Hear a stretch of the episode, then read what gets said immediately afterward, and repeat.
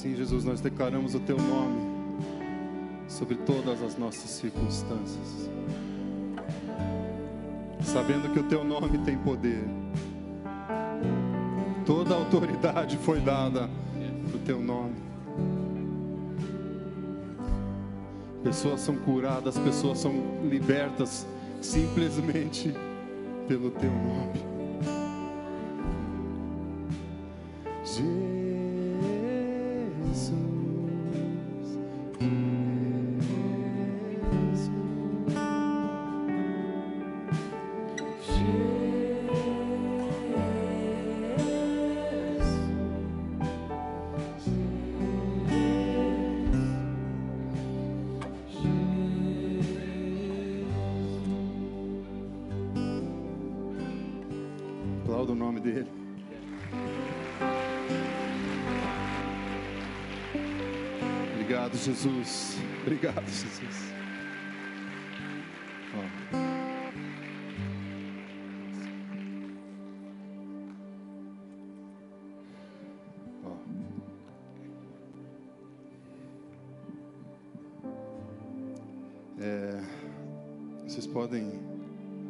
Seus assentos. Se quiser ligar a luz ali de volta, acho que é legal. Obrigado. Acho que? Sai.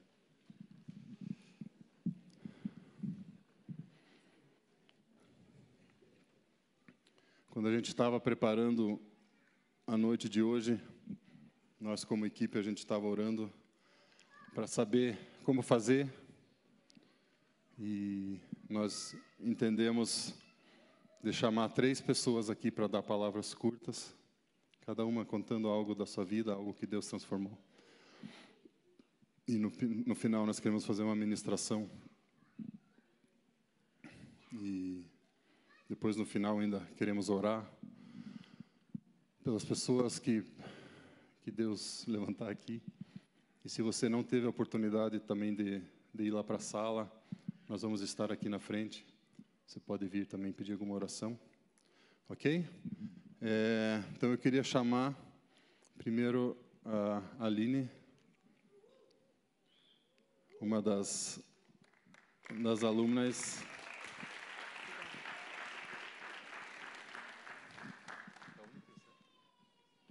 São Paulo. Ela é de São Paulo. É, paulista. Por favor, o púlpito. Obrigada. Então, Boa noite, pessoal. fica à vontade. Obrigada. Boa noite, pessoal. Paz seja com todos. Na minha igreja, nós nos cumprimentamos com Cristo nos une sempre mais. Amém? Não sei como vocês fazem aqui, mas Cristo une. É um privilégio e uma honra muito grande estar aqui hoje. E eu, eu sinto e eu acredito que Deus me encaminhou aqui com uma missão muito específica. É trazer identidade hoje. Identidade de filho. E eu quero começar orando rapidamente. Feche seus olhos rapidinho. Papai, obrigada, Senhor.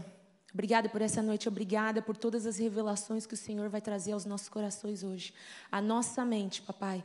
Eu te dou graça, Senhor. Nós damos graça e nós pedimos agora, Senhor, que essas palavras sejam como brasas vivas, Senhor, sobre as nossas cabeças hoje. E que nós possamos andar cientes plenamente de quem somos nessa terra. Em nome de Jesus, amém.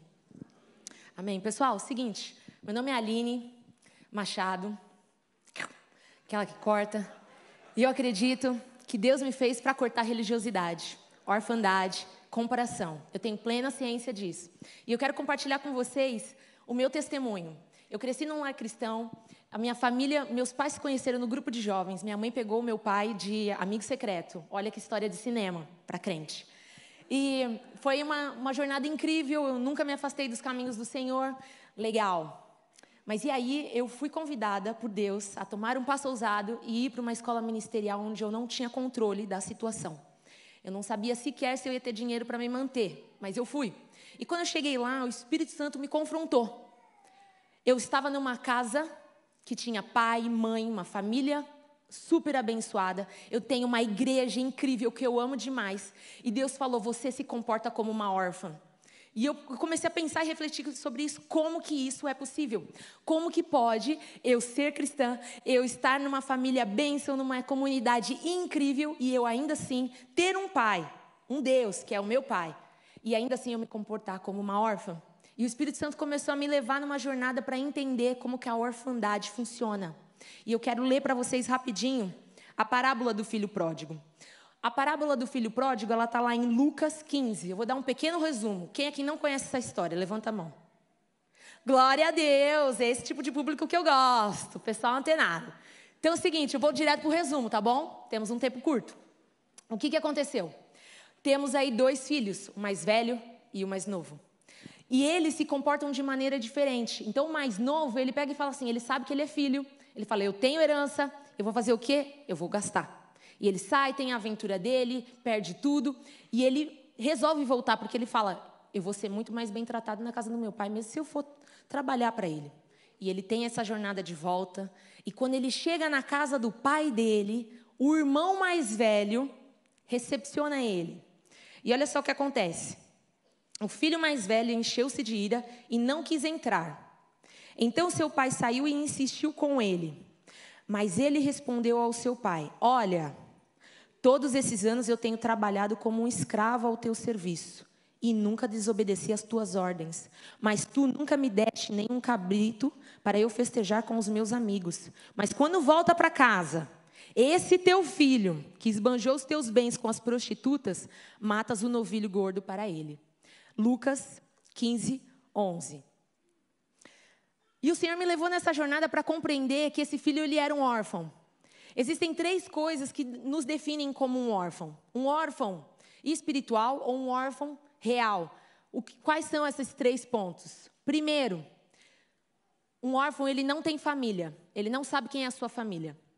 Um órfão não sabe qual é a sua identidade, ele não sabe de onde que ele veio, ele não sabe qual é a herança que ele tem.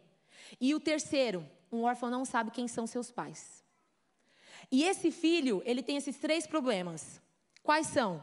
Ele em nenhum momento chama o seu irmão de irmão. Ele fala, esse teu filho. Ou seja, comparação. Ele está se comparando com o irmão. Ele não chama o pai de pai, porque ele fala, eu tenho trabalhado para você há tantos anos. E você nunca me deu um cabrito. Qual a visão dele de pai? Chefe. E qual a visão dele de si mesmo? Escravo, servo. E o problema de você colocar Deus numa posição de chefe é que vai te custar relacionamento com ele. Você não chama o seu chefe de papai. Você não acorda o seu chefe três horas da manhã porque você está passando mal e você precisa ir no médico. E eu era essa filha. Eu achava que eu precisava trabalhar para receber o amor do pai. Eu achava que eu precisava ser uma filha incrível, mas que eu ainda não estava no nível de ser uma filha, que eu estava percorrendo essa jornada. E eu ficava constantemente trabalhando para merecer o amor do pai. As minhas devocionais eram metodologias, eram era como se fossem práticas. Eu tinha um relacionamento com os processos, mas não necessariamente com Deus dos processos. A religiosidade faz isso com a gente. E essas três visões erradas que eu falei para vocês, elas estão presentes na vida de um órfão. Um órfão não vai saber quem é a sua família. Ele vai enxergar como competidores. Comparação. Um órfão, ele não vai saber quem ele é. E ele vai andar numa base de performance sempre tentando conquistar a identidade dele, nunca fluindo da identidade dele. E um órfão não vai enxergar o pai como pai, mas como chefe, um patrão, senhor das suas horas, mas não do seu, do seu coração. Um patrão que controla as suas horas de oração como quem controla o ponto de um funcionário que anda chegando atrasado no trabalho. Era essa visão que eu estava tendo de Deus. E o Senhor me levou nessa jornada para compreender que Ele não era nada disso que eu precisava ajustar a minha visão.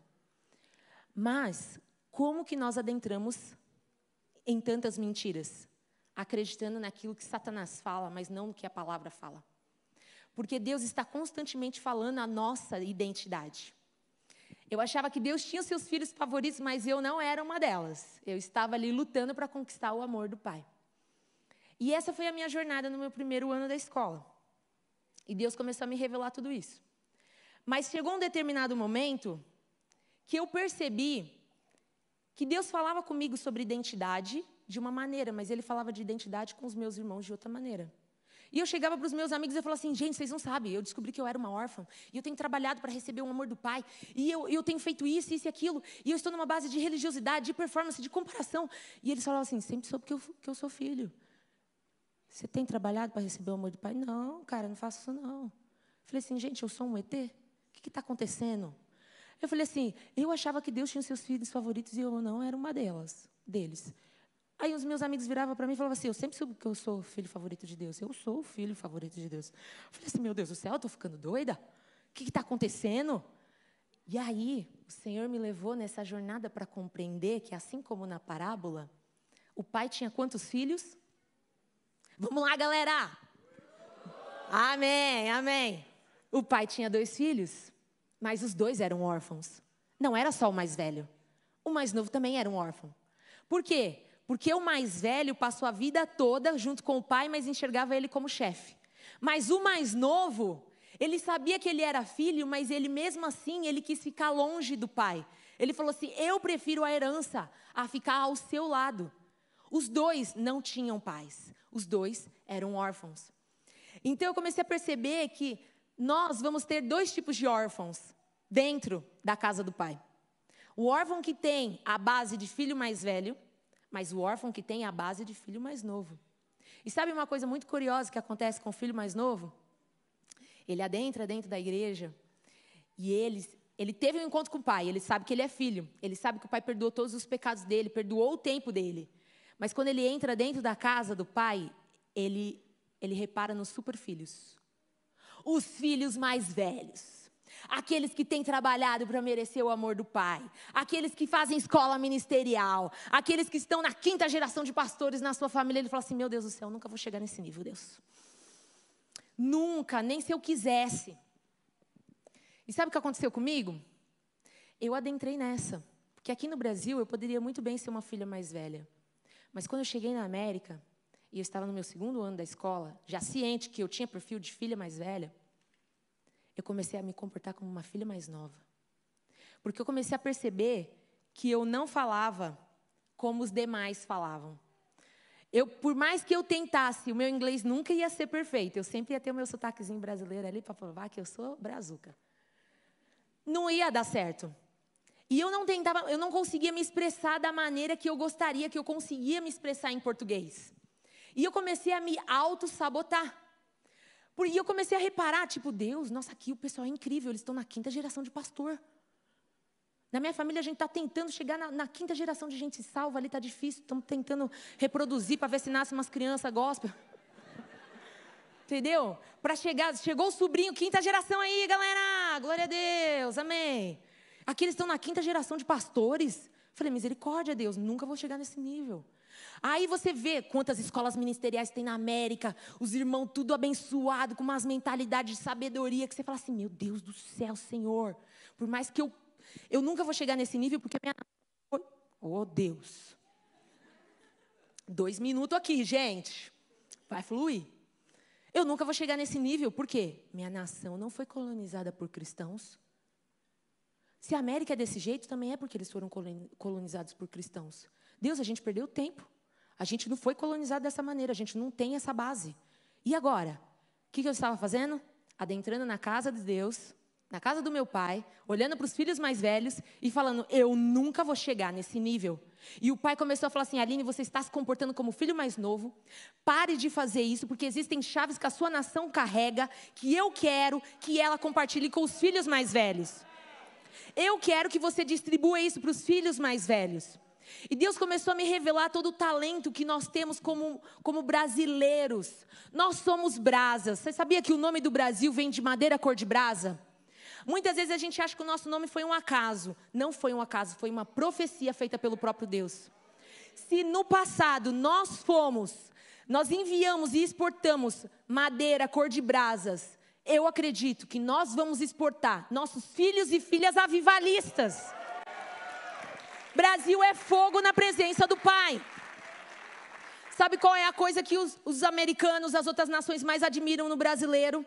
É a presença que nós carregamos. É o fogo da presença que nós admiramos. O brasileiro tem encontros, não é encontro, não é culto se não tiver um chaba. Sabe por quê? Porque você tem apreço pelo fogo da presença do Espírito Santo.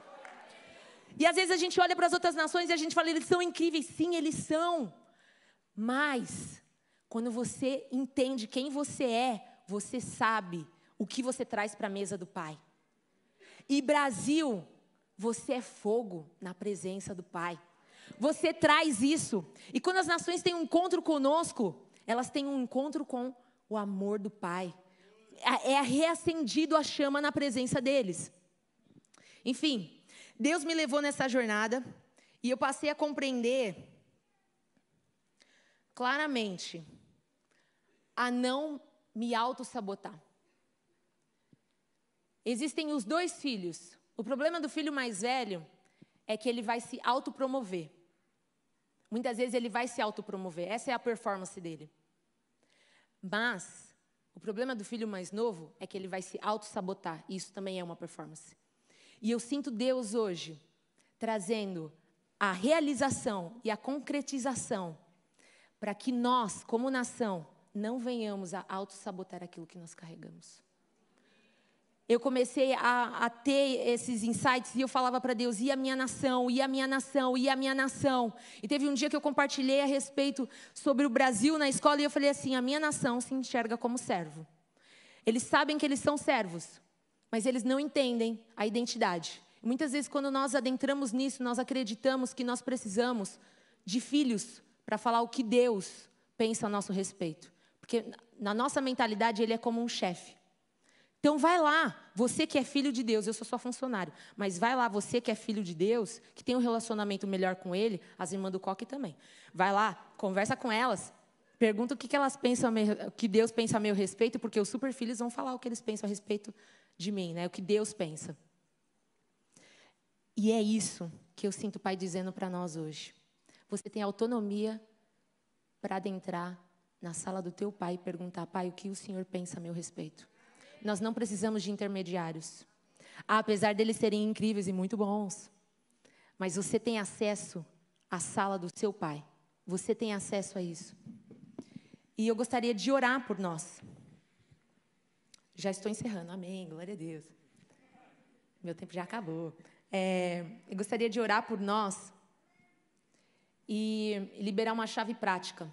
Se você ouviu essa palavra hoje, você se identificou em algum momento e você agora está se perguntando: poxa, eu me identifiquei como um filho mais novo, ou eu me identifiquei como um filho mais velho, o que, que eu posso fazer? E eu sinto Deus dizendo: pare de acreditar nas mentiras do inimigo. Porque essa é a única maneira que ele vai ter poder e autoridade sobre você, a partir do momento que você acreditar em mentiras. Tudo que for a respeito da sua identidade, pergunte para o seu pai o que, que ele pensa a respeito disso. E se for uma mentira, mande embora em nome de Jesus. Amém? Gostaria que você fechasse seus olhos, vou orar rapidinho. Papai, obrigada, Senhor. Obrigada, Deus, pela realização, pela, pela mentalidade de filho, Senhor. Obrigada, Deus, porque o Senhor está constantemente falando a respeito da nossa identidade e nós aceitamos isso hoje, Deus. Que nós não venhamos a nos comportar como filhos mais velhos, como filhos mais novos, mas como filhos saudáveis, que entendem a sua, a sua identidade, que entendem a responsabilidade, que tratam bem, Senhor, que cuidam do legado do Pai, que é a graça, Senhor. Deus, nós te damos graças por tudo isso, Senhor, e nós pedimos que não haja autossabotamento, autossabotagem, Senhor, naquilo que os brasileiros carregam na tua mesa. Nós não vamos nos calar, papai. Nós estamos declarando aqui hoje que nós vamos nos prontificar, Senhor, nos levantar como brasas, assim como o Senhor já falou sobre a nossa nação. Em nome de Jesus. Amém. Amém. Deus abençoe, pessoal.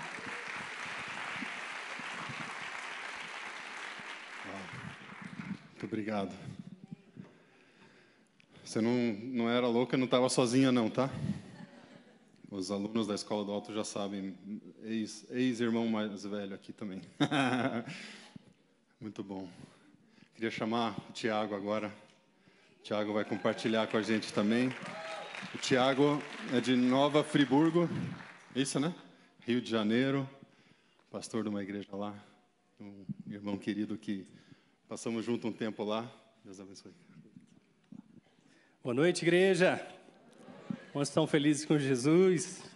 Amém. Deus é bom, não é? Primeiro quero dizer que é um grande privilégio estar com vocês aqui. Eu venho, como o Carlos estava dizendo, de uma cidade chamada Nova Friburgo, região serrana do Rio, onde se fala porta, não se fala porta, né? Lá a gente também fala biscoito, não fala bolacha, mas é um Jesus, onde a gente fala o S como se fosse X. Então, se algum dia você estiver passando por lá, você é muito bem-vindo.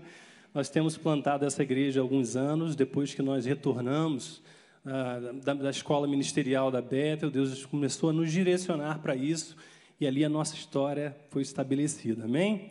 A palavra que Deus tem trazido ao meu coração para você nessa noite é que Jesus, logo após ressuscitar, ele deu provas indiscutíveis de que estava vivo. Pense nisso: Jesus havia acabado de morrer, foi crucificado e, de repente, ele ressuscita e começa a apresentar para os seus discípulos novamente provas de que ele estava vivo. Talvez todos nós, em algum momento, precisamos também de provas. Talvez em algum momento da nossa vida nós precisávamos de reafirmações do Pai, de saber que realmente Ele estava naquilo ou fazendo determinada coisa e nós precisamos constantemente disso, de que o Senhor se revele a nós. E Deus não tem problema algum de se encontrar com a gente no ponto da caminhada em que nós estamos. Amém? Isso, isso é o cuidado de Deus. E da mesma forma, Deus estava fazendo isso com seus discípulos ali. O que eu acho interessante é que diz a palavra que não apenas Jesus fez isso, mas depois de ter dado instruções aos seus discípulos, através do Espírito Santo, sobre coisas que haveriam de vir sobre o seu futuro, e ali no meio dessas instruções, ele revelou que eles deveriam permanecer em Jerusalém por o tempo necessário até que o Pai entregasse, desse a promessa do Espírito Santo, onde eles seriam revestidos de poder. Engraçado que em 1 Coríntios, no capítulo 15, Paulo vem e ele diz assim que a mensagem que ele havia recebido era que de, de que Jesus ressuscitou, e ele começa a descrever que Jesus apareceu às mulheres, apareceu aos discípulos, e, e em determinado momento ele diz que ele apareceu a mais de 500 irmãos de uma só vez. E me chama muito a atenção porque então Jesus ascende ao céu. E nesse processo, os discípulos estão agora esperando em Jerusalém a promessa. Havia fome, havia sede, eles estavam ali, eles ouviam, tinham acabado de ouvir aquela instrução de Deus, aquela instrução de Jesus de que eles veriam permanecer em Jerusalém até que a promessa de Deus fosse liberada.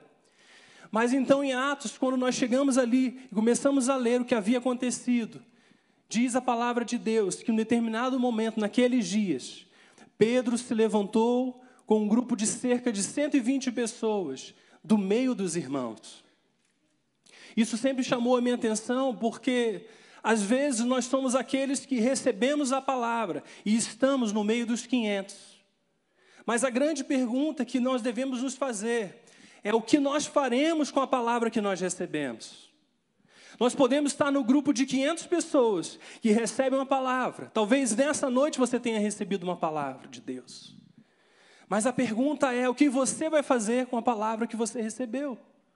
Você vai estar no grupo de 500 ou você vai estar no grupo de 120 que se levantam dentre os irmãos para fazer algo a respeito dessa palavra? E a segunda pergunta que eu te faço não é só o que você vai fazer com a palavra que você recebeu, mas é o que a palavra vai fazer com você. Sabe o que a palavra vai gerar no seu coração, a ponto de transformar o seu viver, como transformou aqueles homens. E diz que naquele momento eles estavam reunidos e houve um som, como de um vento impetuoso.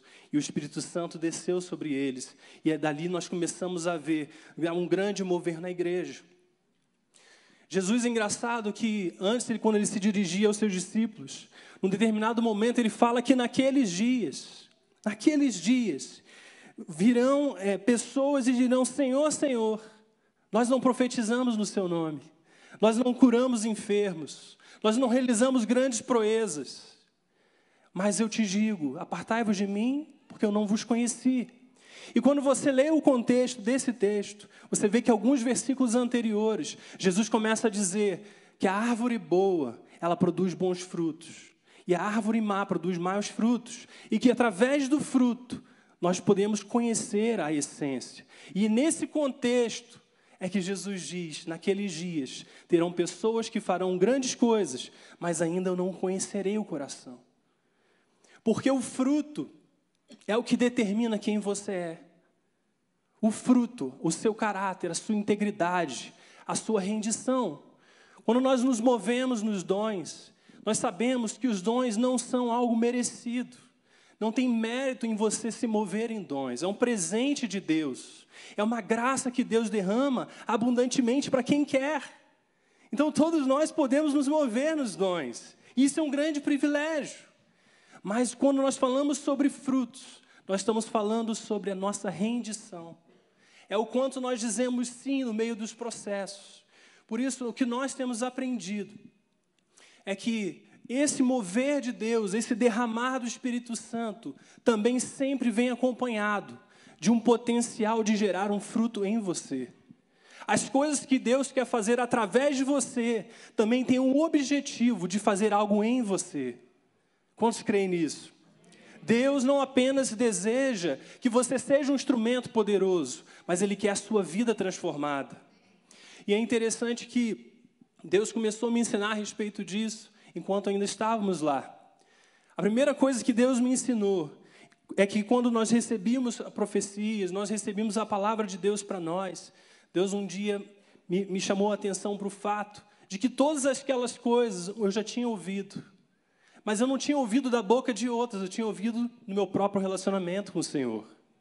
E Deus, na verdade, Ele estava me ensinando que eu estava ouvindo o Senhor durante toda a minha caminhada cristã. E eu quero te dizer que não importa o momento, o estágio da sua vida, o que importa é que se você cultiva um relacionamento com Deus, Deus está falando com você. Amém? E nesse processo, nós estávamos ainda fazendo eh, o processo de retorno para o Brasil, estávamos orando, pedindo ao Senhor, Pai, o que nós devemos fazer a respeito do nosso retorno. Devemos permanecer nesse país, devemos ir para outra cidade. Nós vimos de Friburgo, nascidos lá, e começamos a orar. E antes disso, desse processo de que perguntávamos a Deus a direção das nossas vidas, eu estava numa viagem missionária. E nessa viagem missionária, algo muito interessante aconteceu. Nós estávamos ensinando, ativando pessoas no evangelismo nas ruas. E nesse evangelismo, o que nós fazíamos era nos reunir por alguns momentos, pedir a orientação do Espírito Santo sobre as pessoas que a gente iria encontrar, sobre aquilo que nós deveríamos fazer, falar e ministrar para essas pessoas. E nessa, nessa certa manhã, enquanto nós orávamos, prestes a sair para as ruas, eu tive uma visão. Eu tive uma visão de uma escadaria de madeira. E no início dessa, dessa escadaria haviam duas estátuas de leões de cada lado, no, nos corrimões. E o que eu pensei naquele momento foi: eu creio que deve haver algum lugar, nesse lugar aqui, que tem essa escadaria, e lá eu vou encontrar a pessoa com quem Deus deseja falar. Além dessa escadaria, eu vi uma mãe, no final da escada, abraçada com uma filha, e pelo meu discernimento eu percebi que essa filha não podia engravidar. Foi bem específico. E nós compartilhamos com aquelas pessoas que estavam conosco, perguntamos a elas: existe algum lugar assim? aqui, e eles não conseguiam identificar, eles não sabiam que lugar era esse. E nós sabemos que todas as vezes que você quer fazer alguma coisa para Deus, envolve algum tipo de risco. Você precisa tomar algum tipo de risco se você deseja ser usado por Deus. Mas a nossa maneira de abordar era: bom, se a gente encontrou, então realmente foi Deus que estava nos conduzindo. Mas se por algum acaso nós não encontramos, talvez eu não tenha ouvido tão bem a voz de Deus, né? Então, naquele momento, por não ter encontrado, eu pensei que não tinha ouvido a voz de Deus claramente. E nós voltamos de viagem, nós, depois nós voltamos ao Brasil e voltamos para a América novamente. E havia agora a segunda viagem. E nós começamos a orar: Senhor, para onde eu devo ir? O que o Senhor deseja fazer com a nossa vida? Porque nós cremos que aquilo que Deus quer fazer através de você, Ele também quer fazer em você. Aquela viagem para mim não era apenas uma oportunidade de servir, mas era uma oportunidade da minha vida ser transformada. E então começamos a orar e Deus começou a nos dar uma seguinte palavra: Eu quero te conectar às suas raízes. A minha cidade, ela foi colonizada por suíços. E logo depois dessa colonização, os suíços saíram os alemães entraram. Então, existe uma identidade muito alemã, muito suíça nessa cidade. Então, enquanto eu estava orando para onde devo ir, Deus só trouxe na minha mente essa palavra: eu quero te conectar às suas raízes. E por isso eu me inscrevi em duas viagens: primeiro Suíça, depois Alemanha. Me inscrevi e eles faziam todo um processo de seleção. E no primeiro processo eu não fui aceito, ou seja, Suíça, você não deve vir conosco. Mas naquela segunda viagem, Alemanha, eu fui aceito. E o que aconteceu foi que nós começamos a nos preparar para aquela viagem, começamos a fazer encontros, estar orando por aquele país, e chegou no último encontro, pré-viagem. O líder da viagem nos chamou para fazer um encontro na casa dele. E quando nós chegamos lá, que eu abri a porta, entrei na casa dele, o que eu me deparo? Com a escadaria de madeira, com as estátuas dos leões de cada lado, e pensei, eu não estou acreditando que eu estou vendo aqui. Será que aquela palavra de um ano atrás era para agora? E comecei, chamei ele e falei assim: existe essa situação na sua vida? Ele, não. Mas ora, porque talvez essa palavra seja para essa viagem. E aí eu comecei a, a pensar e meditar nessa experiência, enquanto nos preparávamos para lá. E, e eu falei assim: será possível que Deus me daria uma, uma palavra um ano antes? em outro lugar, para um tempo como esse, para um tempo agora. E eu comecei a perguntar ao Espírito Santo: Espírito Santo, o que, que o Senhor quer fazer em mim? E o Espírito Santo começou a me dizer: Eu estou no seu futuro. Jesus começou a dizer para mim: Eu estou no seu futuro. E nós chegamos em Munique, e a primeira coisa que eu começo a observar são estátuas de leões, para tudo quanto é lado. Eu falei: O Senhor está nisso. Né?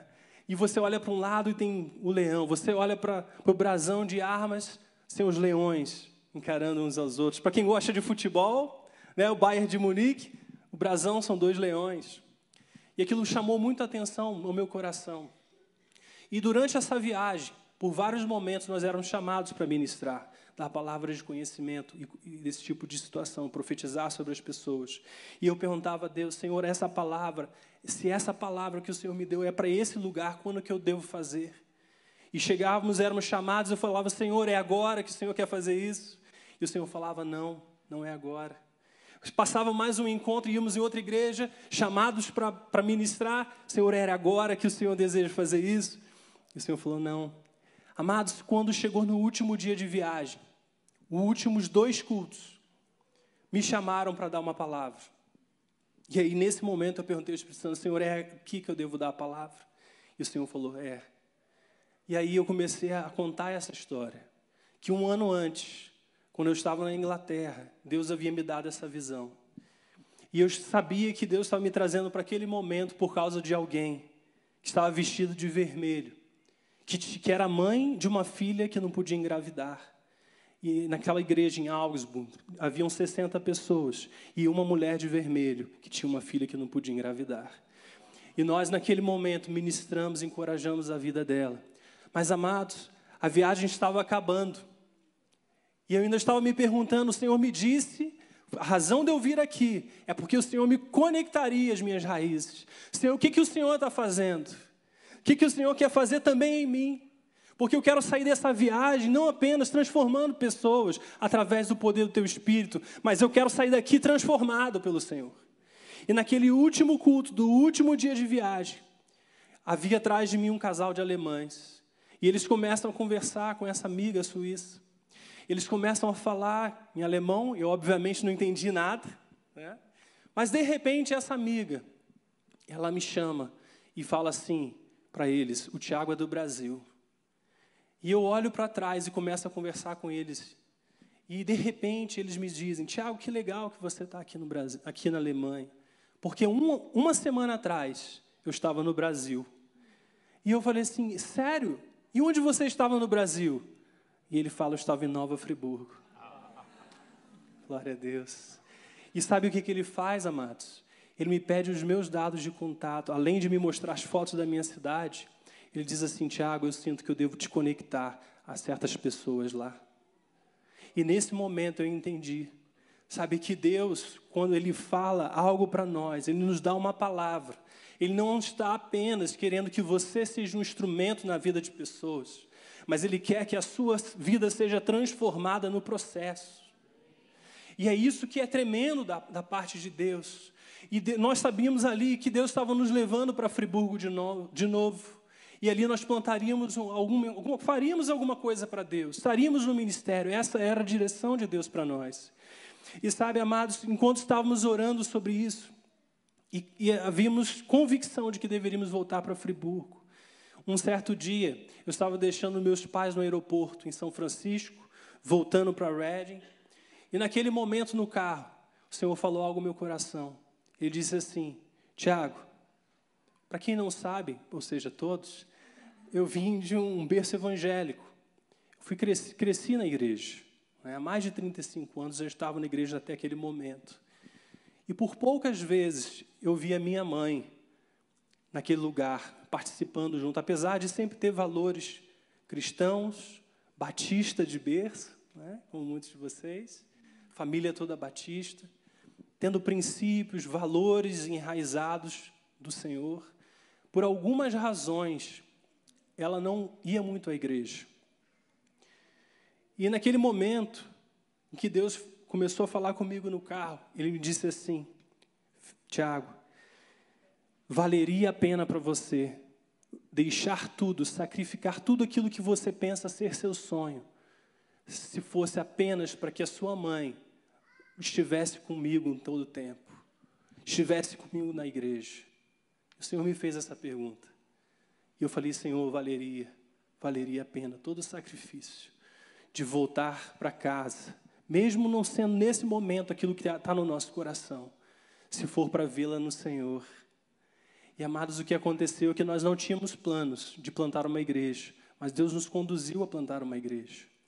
E desde o primeiro dia em que nós plantamos a igreja até hoje, nós temos visto a minha mãe praticamente todos os domingos naquele lugar. Deus tem feito também uma vida, uma obra poderosa na vida dela. Tudo aquilo que Deus quer fazer através de você, Ele também quer fazer em você. É isso que traz significado, é isso que constrói memoriais na sua vida, na sua existência. O povo de Israel, por vários momentos, quando Deus estava transicionando para novas coisas, quando haviam marcas feitas poderosas naquela nação, Deus dava orientação para que eles levantassem esses memoriais, para que fossem memórias para os seus filhos e os filhos dos seus filhos daquilo que Deus havia feito um dia. Deus também constrói memoriais na sua vida, na sua história. É por isso que a sua história é tão importante. Eu honro o legado dessa igreja. É um privilégio estar aqui. Mas Deus levantou uma família para levantar esse ministério um dia. E Deus tem construído na vida deles, na vida de outros pastores, na vida da sua vida também, memoriais que vão sempre remeter e exaltar o nome do Senhor Jesus. Eu quero nessa noite compartilhar esse testemunho com vocês, porque eu sei que vocês têm tido fome da presença de Deus, vocês têm tido sede para que Deus faça algo poderoso, mas eu quero te dizer que Deus vai fazer algo poderoso sim também na sua vida. Como o Carlos já dizia aqui, Deus quer tocar você para que você toque outros. Não há nada que nós possamos oferecer que não tenhamos recebido primeiro. A palavra de Deus nos diz que nós o amamos porque ele nos amou primeiro. Se nós temos algo a oferecer, é porque Ele fez antes por nós. Por isso eu quero te convidar a ficar de pé por um momento. Quero orar por você.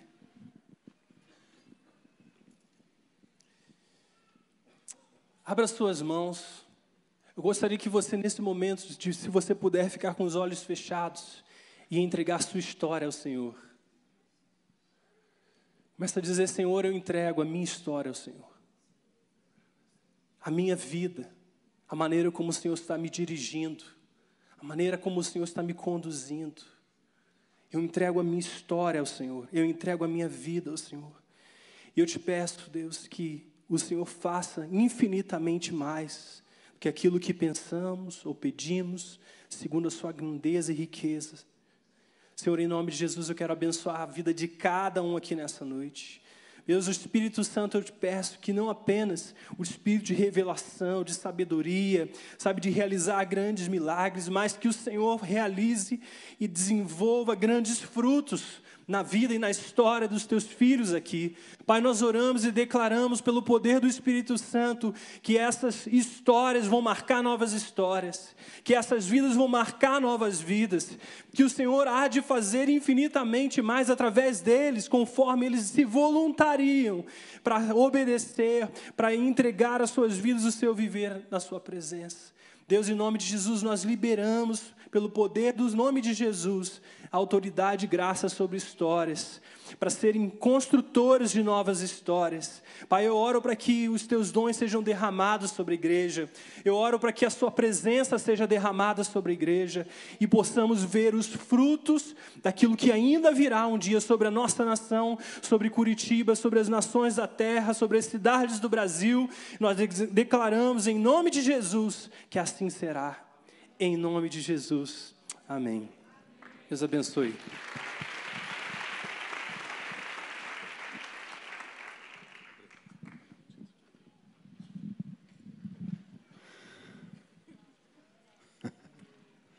Muito bom. Obrigado, Tiago. Queria chamar mais uma pessoa aqui, a Mariana. A Mariana, junto com a Amanda. A Amanda, ela não pôde estar aqui à noite por algum problema com com a bebezinha dela. Mas a, a, Mariana, junto com a Amanda, elas são as que coordenam toda essa questão dos ex-alunos brasileiros. E ela tem, com certeza, algo muito especial também no nosso coração. Boa noite, gente. Tudo bom? Carlos falou, eu sou a Mariana, eu sou de Vitória, no Espírito Santo. Uma cidade ótima para se morar, né? Morar em Vitória do Espírito Santo é, já é profético. E é ótimo. É, lá eu e meu marido, Felipe, que agora está em casa com os nossos dois, com meu filho e minha filha. Nós somos os líderes sêniores na nossa igreja. A minha igreja se chama Base. E nós lideramos lá agora há nove meses. Nós assumimos a igreja depois que o nosso pastor foi para os Estados Unidos para trabalhar no IHOP. E tem sido maravilhoso. É, eu quero agradecer porque realmente é, uma, é um privilégio, como a Aline falou, como o Tiago falou, estar tá aqui. E enquanto eu estava orando por esse momento, sabe? Eu senti muito forte no meu espírito a impressão. Eu choro. Eu vou avisar, não para ninguém. Eu choro, tá bom? Eu sou chorona, tá tudo bem comigo, eu prometo. É, eu senti muito forte no meu espírito a impressão de que Deus estava nos chamando para estar aos seus pés.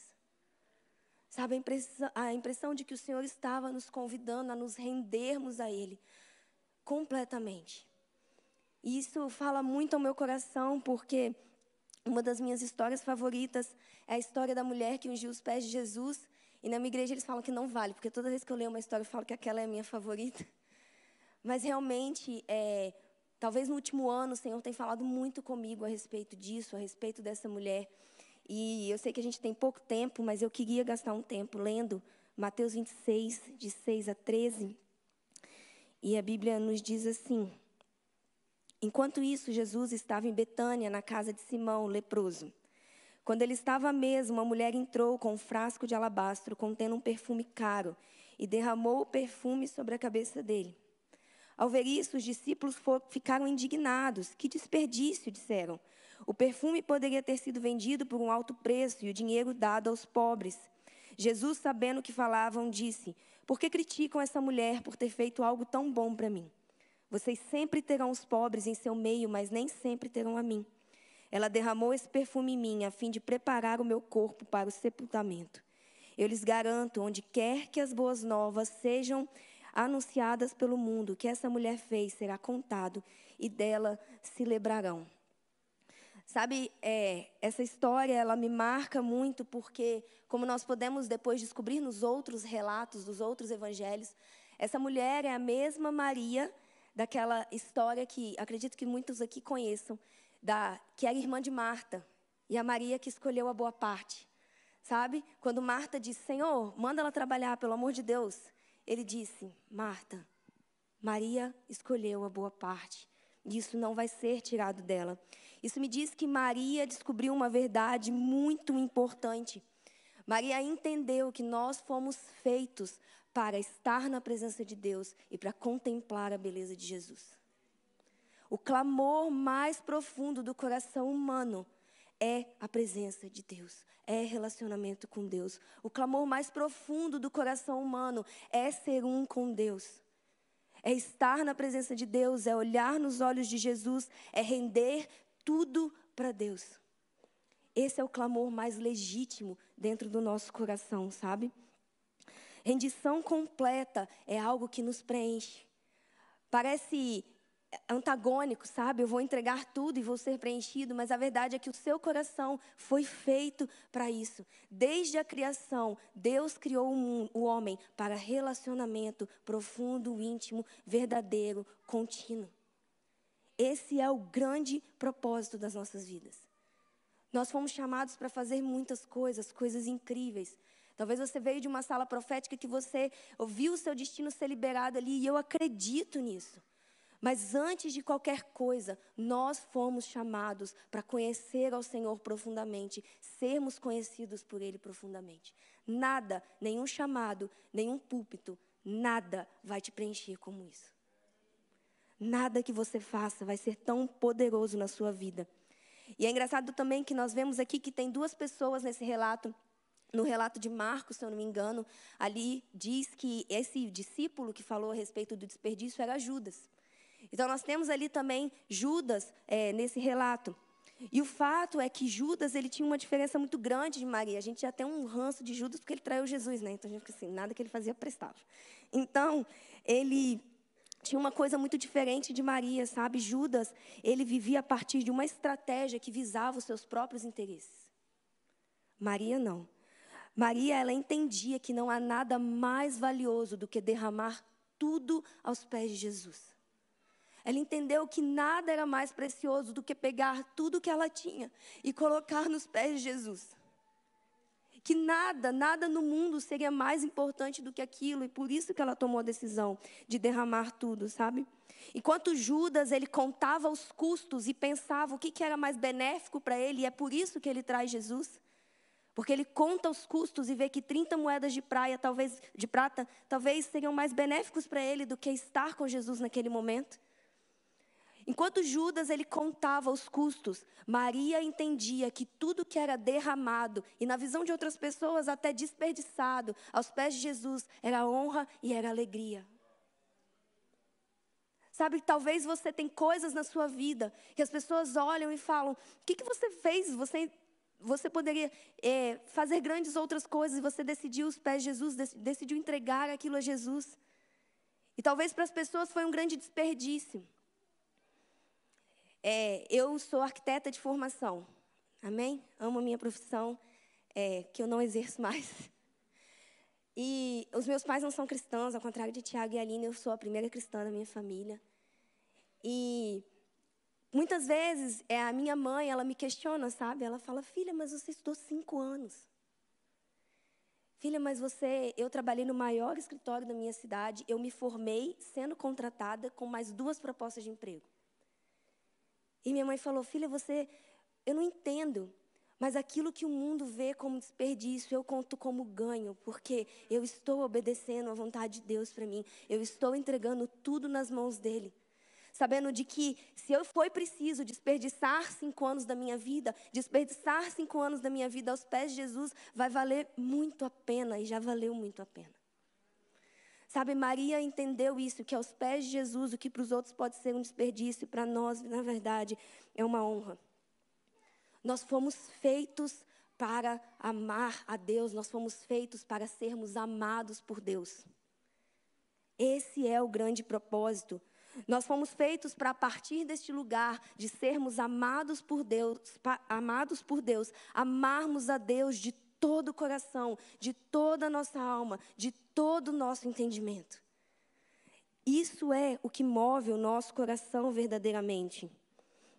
Sabe, eu creio que Deus tem chamado pessoas nesse último nesses últimos tempos para que elas estejam dispostas a viver uma vida sem reservas para Cristo.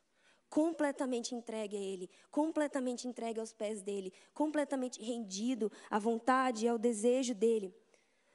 Mas quando eu olho para a minha vida, eu vou ser bem, a gente aprendeu isso lá na Beta, né? Ser bem vulnerável. Quando eu olho para a minha vida, cara, eu não consigo fazer isso sozinha. Sabe, eu não consigo, os meus sentimentos muitas vezes são oscilantes. O meu ânimo às vezes é oscilante. Eu não sei o seu, irmão, se o seu não é, ora por mim no final, mas o meu às vezes é. E eu olho para Jesus e falo: Jesus, eu quero viver isso, mas como eu faço isso? E a verdade é que nós só podemos alcançar isso quando nós nos colocamos na posição de receber o amor de Deus. Na posição de contemplar a beleza do Filho. É ali, naquele lugar, que nós somos capacitados a entregar tudo. Nas minhas próprias forças eu não consigo. Porque um dia eu quero, no outro dia eu já não quero tanto mais. No outro dia eu já acho que outra coisa é mais legal. Mas quando eu me coloco na posição de receber o amor de Deus, é esse amor que vai me levar para um lugar de rendição completa. Amém? É esse amor. Nós amamos a Deus porque Ele nos amou primeiro. O amor que nós sentimos por Deus, ele é gerado quando nós nos colocamos na posição de recebermos o amor dele por nós. É assim que nós podemos viver uma vida completa. Sabe, o amor por Jesus sem medida só é desenvolvido quando nós vivemos aos pés dele. Nós não desenvolvemos isso fazendo cursos, nós não desenvolvemos isso. E eu amo, tá, gente? Eu amo estudar, amo. Eu chorei no último dia da faculdade porque eu não ia mais para a sala de aula. Eu amo estudar. Mas a verdade é que nós só vamos desenvolver um amor radical por Jesus quando vivermos aos pés dele. Sabe, é, é ali, nesse encontro sobrenatural com Cristo, que nós entendemos quem somos. É ali, olhando para a face de Jesus, que nós recebemos cura. É ali, na presença de Deus, que nós somos totalmente satisfeitos. É só ali que isso pode ser verdade. Nós somos, sim, chamados a servir Jesus da melhor maneira possível. Sabe, isso muitas vezes, gente, vai dizer que a gente vai trabalhar muito. Eu, depois de nove meses na frente de uma igreja, eu tenho certeza disso. É muito trabalho. Não tem problema, não estou dizendo para você que você vai viver uma vida que você vai entrar no seu quarto e orar, orar, orar, orar e não fazer mais nada. Não é isso. Mas nós precisamos viver uma vida que entende da onde vem a nossa força, da onde vem a nossa fé, da onde vem o nosso chamado, qual é a nossa fonte, quem é a fonte de águas vivas, qual tipo de água nós estamos bebendo. Nós precisamos entender isso. Nós não fomos feitos para servir através de performance, como a Aline falou. Nós fomos feitos para servir através de uma plataforma de amor, de entrega e de adoração. Esse amor, ele vai ser gravado em nós, ele vai ser colocado no nosso coração. À medida que nós nos entregamos para Ele, à medida que nós passamos tempo com Ele, à medida que nós desfrutamos de um relacionamento íntimo com Jesus. Me chama a atenção que Jesus, ao corrigir os discípulos, ele diz assim: por que, que vocês estão fazendo isso? Mas eu digo que aonde o evangelho, aonde as boas novas forem anunciadas, ela será lembrada. E nós todos temos grandes coisas sobre nós, um chamado, nós temos o desejo de fazer grandes coisas. E amém, eu creio que o Senhor plantou isso dentro de você, amém? Mas coisas eternas, coisas que duram para sempre, elas só são construídas aos pés de Jesus. Nós podemos ter a melhor estratégia do mundo, essa estratégia vai ser rasa se ela não vier de um lugar de entrega e de adoração. Onde você é reafirmado em quem você é. A Aline falou, nós precisamos entender quem somos. E é olhando nos olhos de Jesus que nós somos reafirmados em quem nós somos. Se nós não nutrirmos um relacionamento contínuo, íntimo, verdadeiro, vivo, eficaz com Cristo, nós vamos começar a agir no automático, nós vamos começar a contar os custos. Eu creio que Deus está chamando pessoas para dizer sim antes de conhecer o plano. Porque se eu preciso conhecer o plano, é porque eu ainda preciso saber se o plano vale a pena de verdade. Nós estamos sendo chamados a uma obediência radical, nós estamos sendo chamados a uma entrega genuína, nós estamos sendo chamados a ter nos nossos lábios sim para Jesus, antes de entender o que Ele quer fazer antes de saber o que Ele quer fazer. Sabe, nós somos chamados a viver o tipo de amor que não conta custos. Nós somos chamados a viver um tipo de amor que já não é dono de si. Há um tipo de amor que já não tem mais nada. Eu amo quando Jesus faz aquele discurso duro, e aí um monte de gente vai embora, e aí ele vira para os discípulos e fala: E vocês, vocês vão embora? E Pedro fala assim: Para onde que eu vou? Só tu tens palavras de vida eterna. A Bíblia não diz que Pedro desaprendeu a pescar. Ele não tinha desaprendido a pescar. Ele não tinha, a família dele não tinha morrido, a casa dele não tinha queimado. Ele tinha para onde voltar. Ele só escolheu viver sem outra opção. Deus tem nos chamado a escolher viver sem outra opção. Deus tem nos chamado a só ter um plano e esse plano ser a vontade dele. Mas nós só vivemos esse tipo de vida como, quando aprendemos a receber o amor de Deus.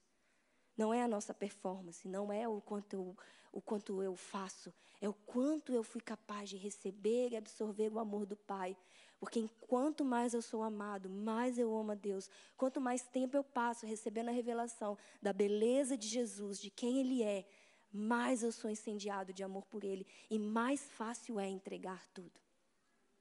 Amém? Eu não olhei meu tempo, para ser bem sincera. Então. Eu queria agora te convidar, se o Rafa puder vir aqui. Eu queria te convidar agora a um lugar muito especial. Sabe, eu tenho dois filhos, uma igreja, uma casa, e eu tenho certeza que você também tem uma lista enorme de afazeres e de responsabilidades e de coisas para fazer. E às vezes na correria do dia a dia a gente esquece, esquece de ir para esse lugar de contemplar a Deus. Muitas vezes o nosso momento de oração vira só uma lista daquelas coisas que a gente precisa muito que Jesus faça o mais rápido possível. E a gente não para em silêncio, na presença de Deus, contemplando a beleza dele, meditando na bondade dele. Sabe, é uma conversa de um lado só. Só eu falo, Jesus, você anotou tudo que eu queria? Ok, ótimo. Posso ir embora agora. Mas eu queria te chamar a estar nesse lugar, porque eu creio de verdade que quando nós passarmos tempo, quando nós passamos tempo, quando nós recebemos a revelação do amor de Deus, sabe, não é um conhecimento só de você ler, é uma revelação, é uma experiência, é quando isso desce do seu intelecto, penetra no seu coração, perfura o seu espírito e fica marcado ali dentro de você. Eu queria que você fechasse seus olhos que você ficasse confortável na sua cadeira. Sabe, eu vi a Aline e o Tiago falando e foi tão lindo ver eles compartilhando e eu fui muito edificada. Obrigada, gente. E eu, eu percebi, cara, eu não trouxe uma história específica da BSSM para contar. Enquanto eu falei isso com Deus, Deus começou a me lembrar dos momentos em que eu me perdi em adoração naquele lugar dos momentos que parece que o mundo desapareceu e era só eu e ele. E eu percebi que eu aprendi muita coisa muito linda lá. Mas que nada gerou tanto fruto em mim quanto esses momentos em que eu fiquei ali e eu fui encharcada do amor dele. E parecia que, mesmo que eu estivesse numa sala com mil pessoas, era só eu e Jesus ali. E eu queria te convidar para esse lugar. Eu queria que você fechasse seus olhos. E a primeira coisa que eu queria falar é que isso aqui não tem que ter um resultado específico. Que isso aqui não tem que se parecer com algo específico. Eu quero só que você passe tempo com Jesus agora. Que não necessariamente isso vai fazer com que seu ministério cresça. Que não necessariamente isso vai fazer com que as coisas aqui fora melhorem. Eu sei que parece triste, né? Mas uma coisa isso vai fazer. Isso vai fazer você entender quem você é. Isso vai fazer você entender para que você é feito. Isso vai fazer você se sentir completo, realizado de verdade. E agora eu queria que você se imaginasse num lugar que é confortável para você. Pode ser a sala da sua casa, pode ser um jardim, pode ser talvez não sei, seu restaurante favorito. Sabe o que que você se imaginasse num lugar que você gosta e que você se sente à vontade?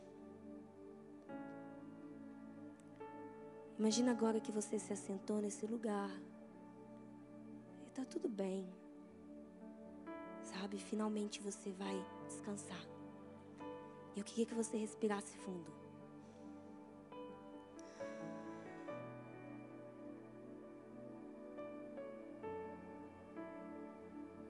Eu queria que agora você imaginasse Jesus entrando pela porta. Eu queria que você sentisse agora se o seu coração acelerou. Que você percebesse qual é a sua reação ao ver que Jesus chegou naquele lugar.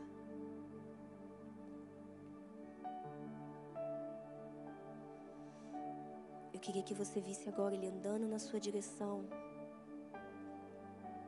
Que você pudesse ouvir os passos dele. Que você pudesse sentir o cheiro dele que você pudesse saber: o meu amado chegou, ele está aqui.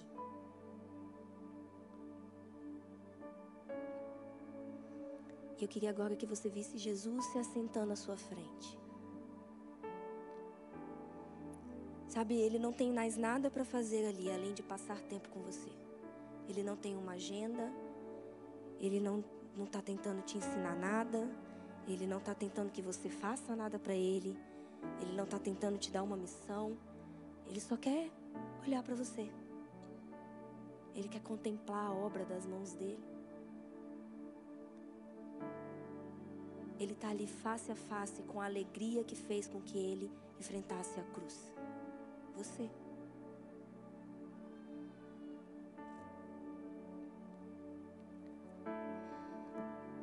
E eu queria agora que você olhasse nos olhos de Jesus. E enquanto você olha nos olhos de Jesus, eu queria que você percebesse alguma co uma coisa. Sabe, às vezes a gente tem uma imagem de Jesus que é tão santa, tão santa, tão santa, que a gente não se acha no direito de chegar perto dele. E talvez quando eu falei assim, olha nos olhos de Jesus, você pensou, eu não posso. Eu não sou digno. Não dá para fazer isso, ele é santo demais. Sabe, isso é uma mentira. A Bíblia nos diz que nós temos pleno acesso à sala do trono. Nós temos pleno acesso a Jesus, nós temos pleno acesso a olhar para Ele, a estar com Ele. Nós temos pleno acesso à Sua presença. Se você se sentiu assim, eu quero agora que você renuncie a essa mentira, sabe? que você perceba isso no seu coração e diga: Eu não quero mais aceitar isso, eu quero olhar nos olhos de Jesus. E Pai, agora eu te peço, dá, nos dá uma nova revelação dos teus olhos. A Bíblia diz que os olhos de Jesus são como chamas de fogo.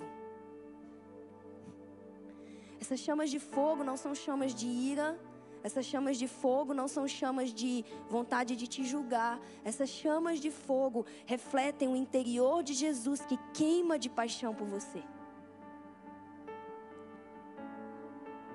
Eu queria que agora você pudesse olhar nos olhos dele e pedisse a ele: Jesus, me revela o nível de paixão que você tem por mim.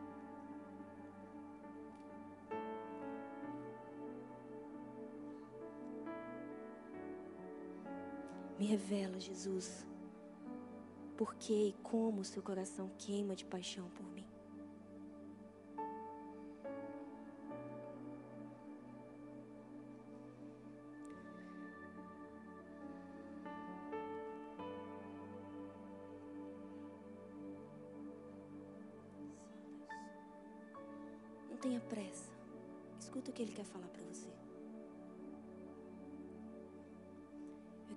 Que você pedisse a Jesus para te falar algo específico. Prestasse atenção no que ele vai falar a respeito de como ele se sente. Jesus, quando você olha para mim com os teus olhos como chamas de fogo, o que que você sente no seu coração?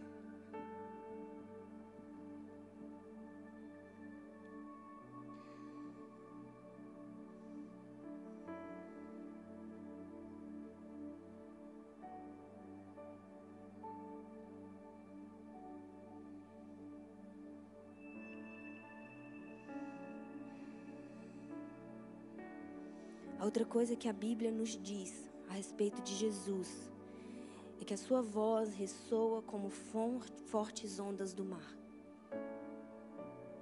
Que glorioso é poder ouvir a voz de Jesus bradar nos nossos corações.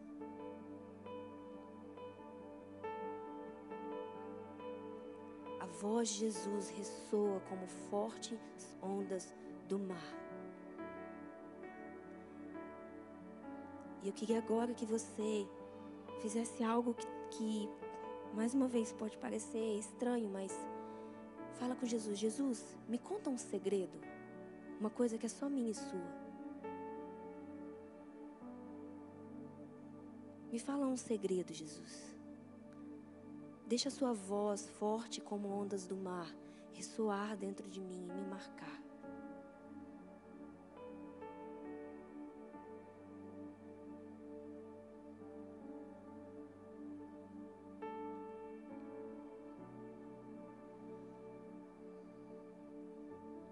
Atenção no que ele está falando para você. O seu amigo está compartilhando um segredo com você.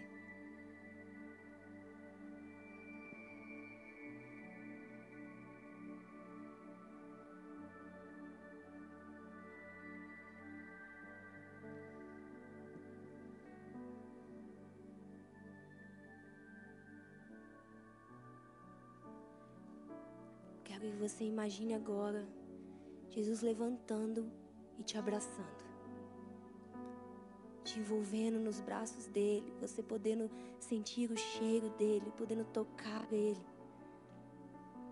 podendo tocar as mãos dele que foram furadas por você. Jesus decidiu carregar por toda a eternidade a marca do amor dele por você. Sabe, eu sinto que algumas pessoas elas tem uma mentira no seu coração de que Jesus me ama porque ele tem que me amar, mas ele não gosta de mim. Ele me tolera e ele me ama porque isso é quem ele é, então ele tem que me amar, mas ele não gosta de mim. A minha personalidade é estranha, a minha voz é esquisita, eu sou um pouco desajeitada. E tudo isso que eu estou falando para você era algo que eu pensava de mim. Eu sou um pouco estranha, um pouco esquisita.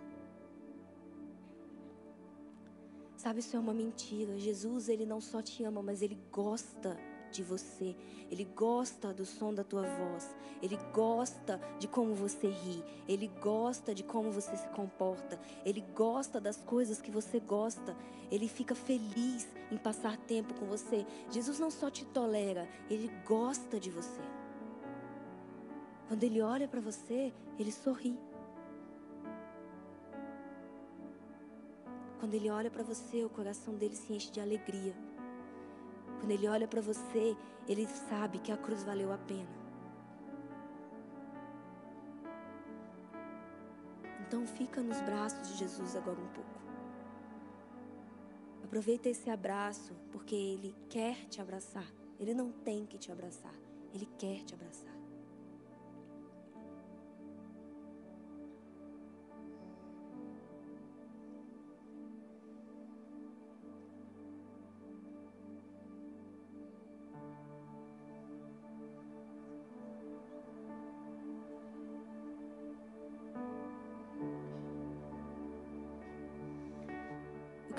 Você repare agora se esse lugar se tornou desconfortável para você. Se é desconfortável para você pensar que você pode estar nos braços de Jesus. Se de alguma maneira você se sente indigno de estar ali. Se de alguma maneira você acha que você precisa melhorar ainda um pouco mais antes que ele te envolva nos braços dele. Se você se sente assim, eu quero agora te pedir que você rejeite essa mentira.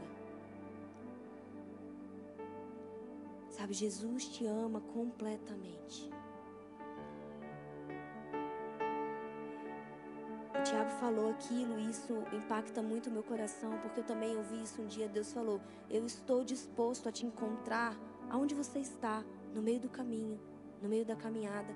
A Aline contou a história do filho pródigo. O pai, ele vai de encontro ao filho, aonde ele está.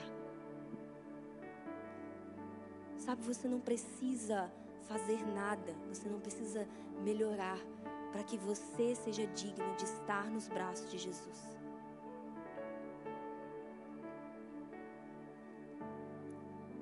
Se você se sentiu desconfortável nesse lugar, abra mão dessa mentira, sabe?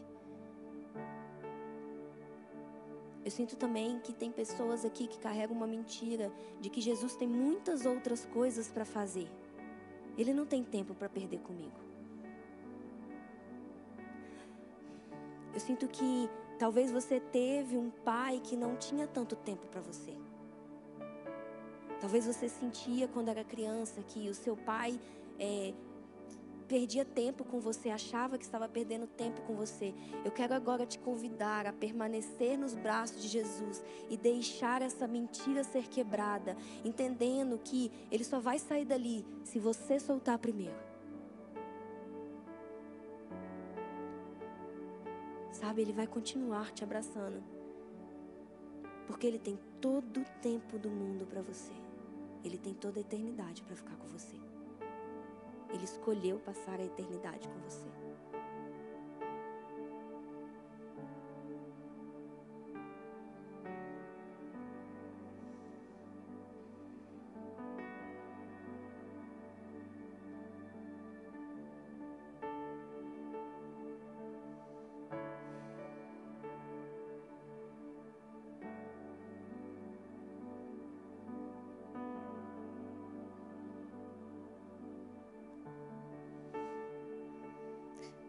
Coração agora, as batidas do seu coração se alinharem às batidas do coração de Jesus.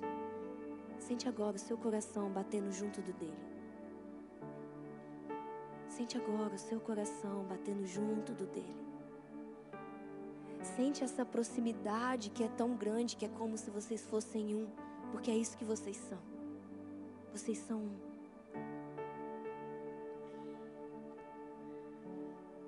Sente o coração de Jesus aquecer o seu coração.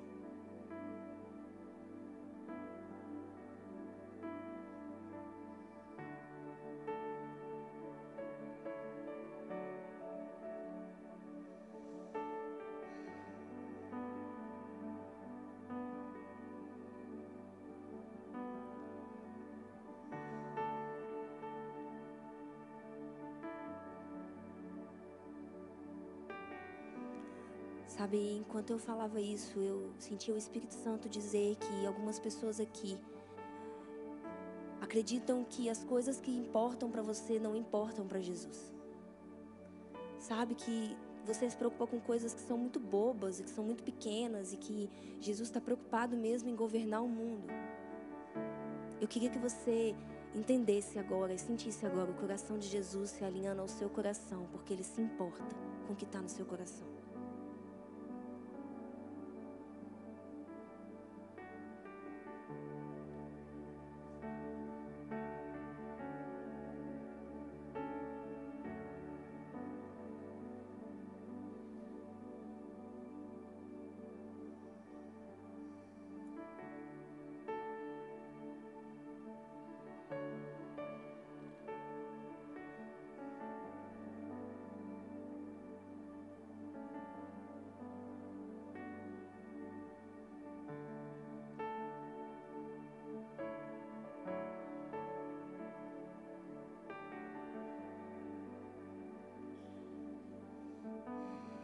Enquanto você está no lugar, nesse lugar, eu vi agora como se Jesus calçasse os pés de algumas pessoas.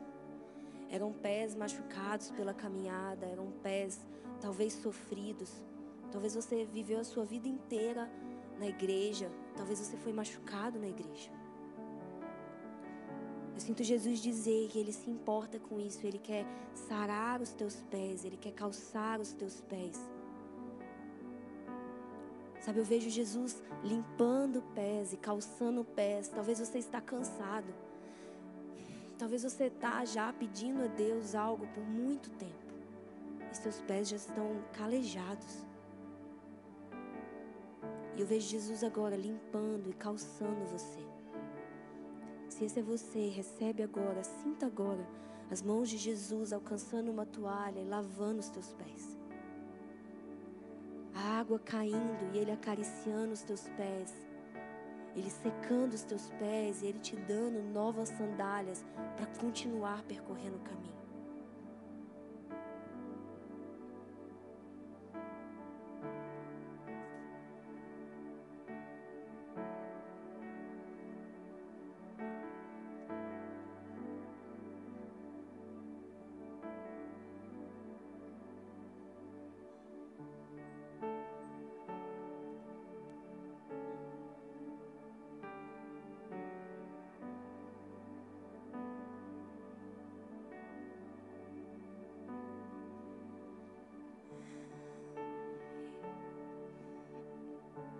Eu queria agora que você convidasse Jesus a fazer alguma coisa que você gosta.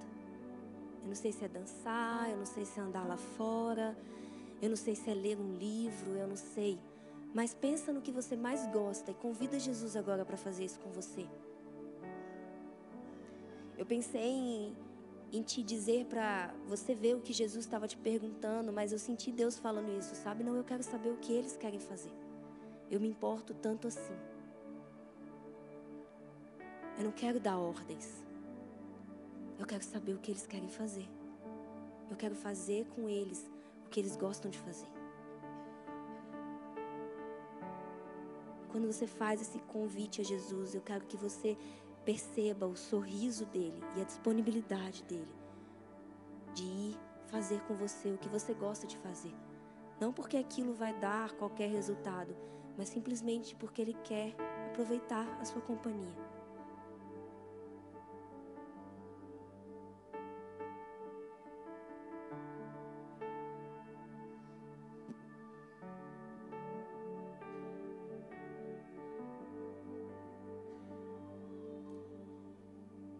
Imagine você e Jesus agora fazendo isso que você tanto ama. Vocês estão se divertindo, vocês estão sorrindo. Está sendo tão gostoso ficar com Ele. Para Ele também está sendo tão bom ficar com você. Talvez tinha muito tempo que vocês não passavam tempo juntos.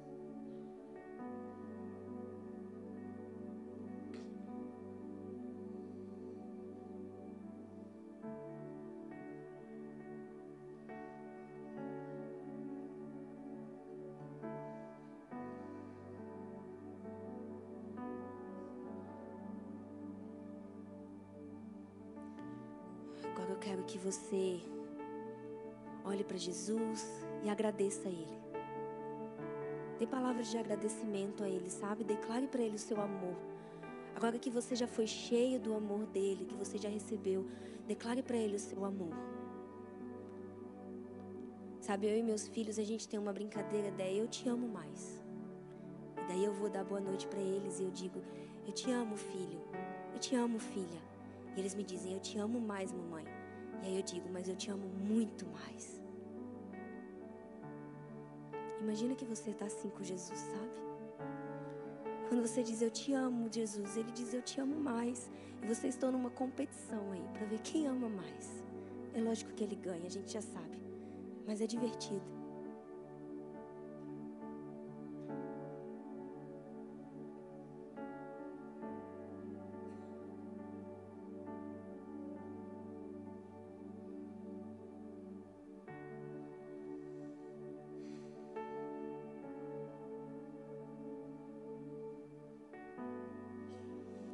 Agradeça a Jesus agora por esse tempo. Fala para Ele como foi bom. Escuta Ele falar para você como foi bom. E agora eu quero que você ouça de Jesus isso. E ouça dele dizer: Olha, foi muito bom. Te vejo na próxima. Eu aguardo ansiosamente pelo nosso próximo encontro. Que você fosse voltando aos pouquinhos.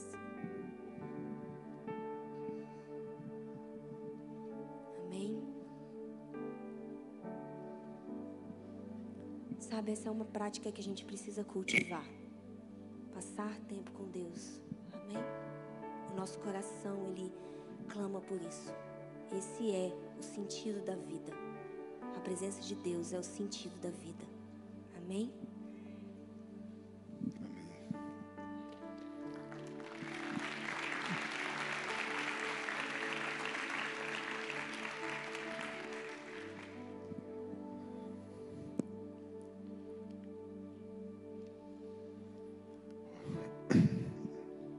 Você não tem o costume de fazer isso, faça.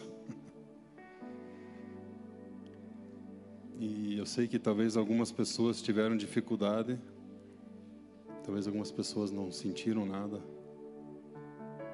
mas está tudo bem.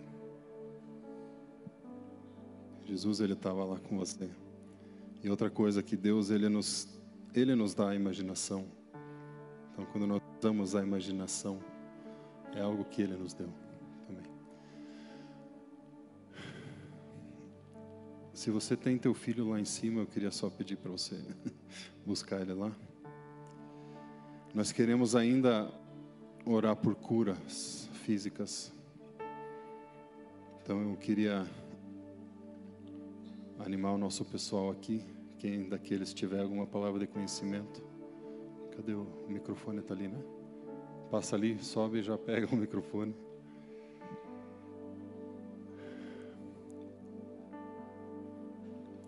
Quem tiver alguma palavra pode vir, pessoal. Está liberado. Tem alguém com dor no joelho? Ou no direito ou no esquerdo, qualquer um dos dois. Aqui. Mais alguém? Venham, venham para frente aqui então. Pode vir cá. Eu tô com uma dor há muito tempo e eu, eu acho que é. Acho não. É, é, eu acho que tem gente que vai ser curada aqui em nome de Jesus.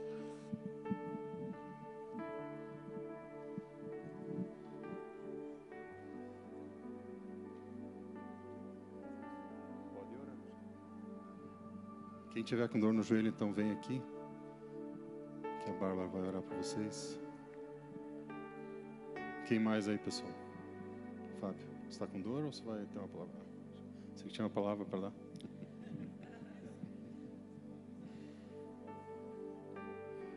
Vamos lá, pessoal, não tenham medo, vocês já sabem fazer isso.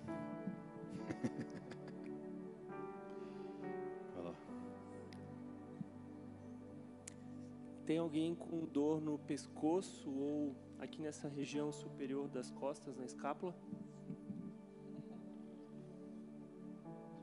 Quem pode tiver vir, alguma coisa, aqui, venha aqui para frente.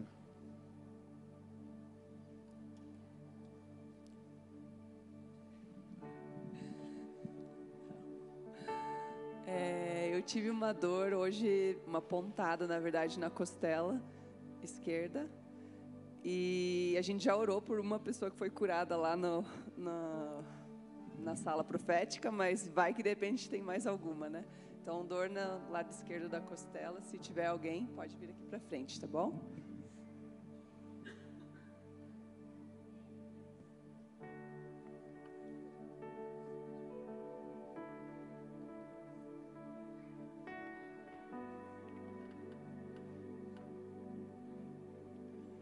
pessoal, boa noite.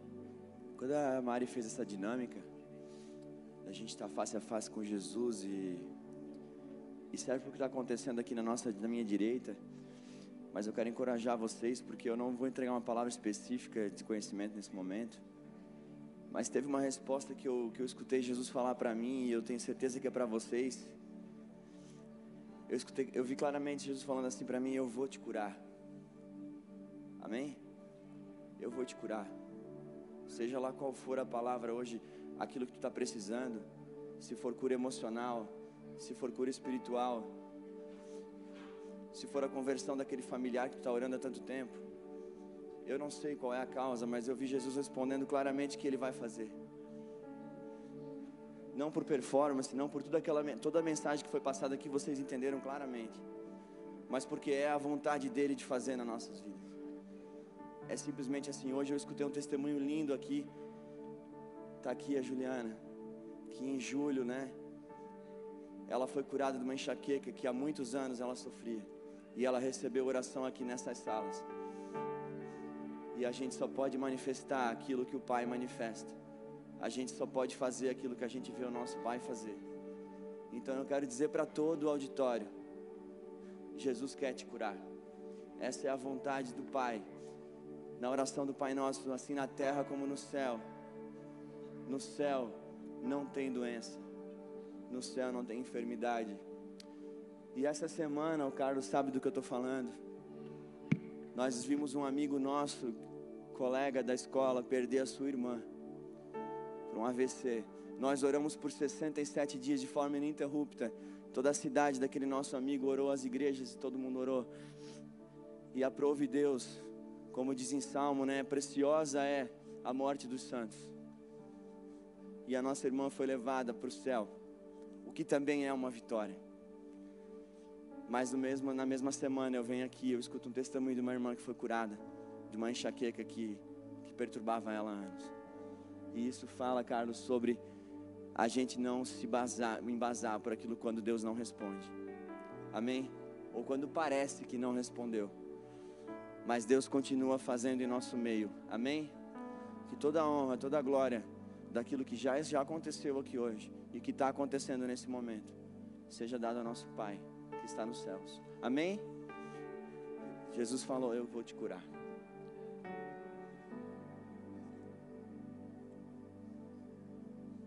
É, boa noite. Eu quero orar por pessoas que têm sofrido com crises de ansiedade, é, crises de pânico, medo crônico. Se você tem sofrido com isso, deixa eu orar contigo.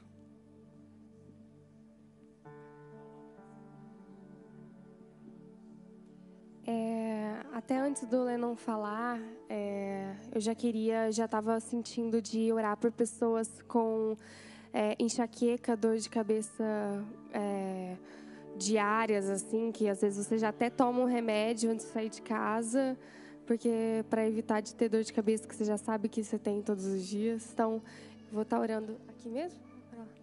Eu vou para aquele lado lá. Oi, gente. Eu queria hoje orar por aqueles que queriam muito pedir por entes queridos que devem ser, que queriam muito ser convertidos. Então, por exemplo, entes que deixaram de ter fé ou conhecidos, sabe? Eu estou bastante lutando com isso. Então, gente, principalmente gente que fica obrigada com Deus ou por alguma causa emocional assim. Então, eu vou estar orando lá. Ok? Muito obrigada.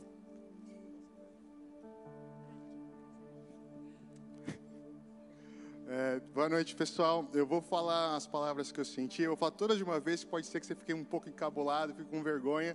Mas a primeira palavra eu senti que era relacionada a refluxo prisão de ventre e até gases. Então, você está com esse sintoma, não fique envergonhado. Deus ele se importa com você, se importa com essa situação que você está passando. A segunda é eu senti uma dor, como se fosse uma pontada atrás do, do olho.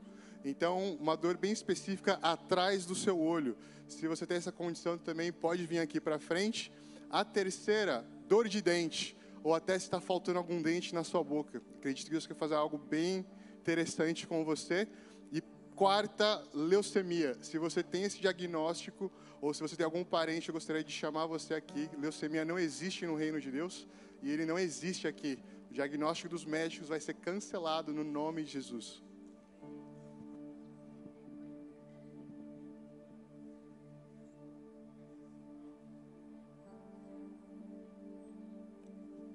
É, se você tem endometriose ou SOP ou qualquer condição desse tipo, eu vou orar por você. Eu creio que o Senhor vai trazer cura nesse momento.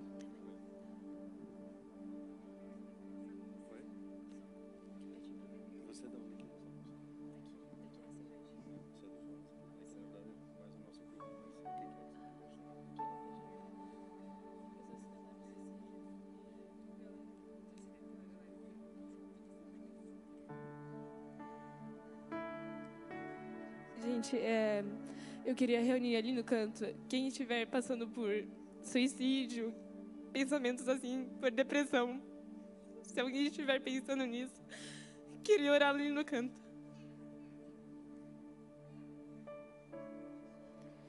É, eu gostaria de orar por pessoas que estão sentindo muita dor nas costas. É, eu gostaria de orar por pessoas que foram diagnosticadas com fibromialgia, é uma doença que aos olhos médicos não tem cura, mas aos olhos de Deus não existe nada que Ele não possa curar. Então, fibromialgia é, pode ser aqui perto dessa caixa aqui, aqui perto da escada.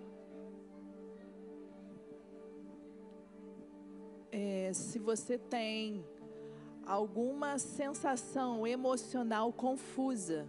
A irmã falou sobre suicídio e eu queria que vocês viessem para que a gente possa orar com vocês. Se vocês têm pensamentos confusos, se vocês às vezes explodem com facilidade, se vocês não conhecem muito sobre as suas emoções, eu quero estar orando com vocês junto com ela lá.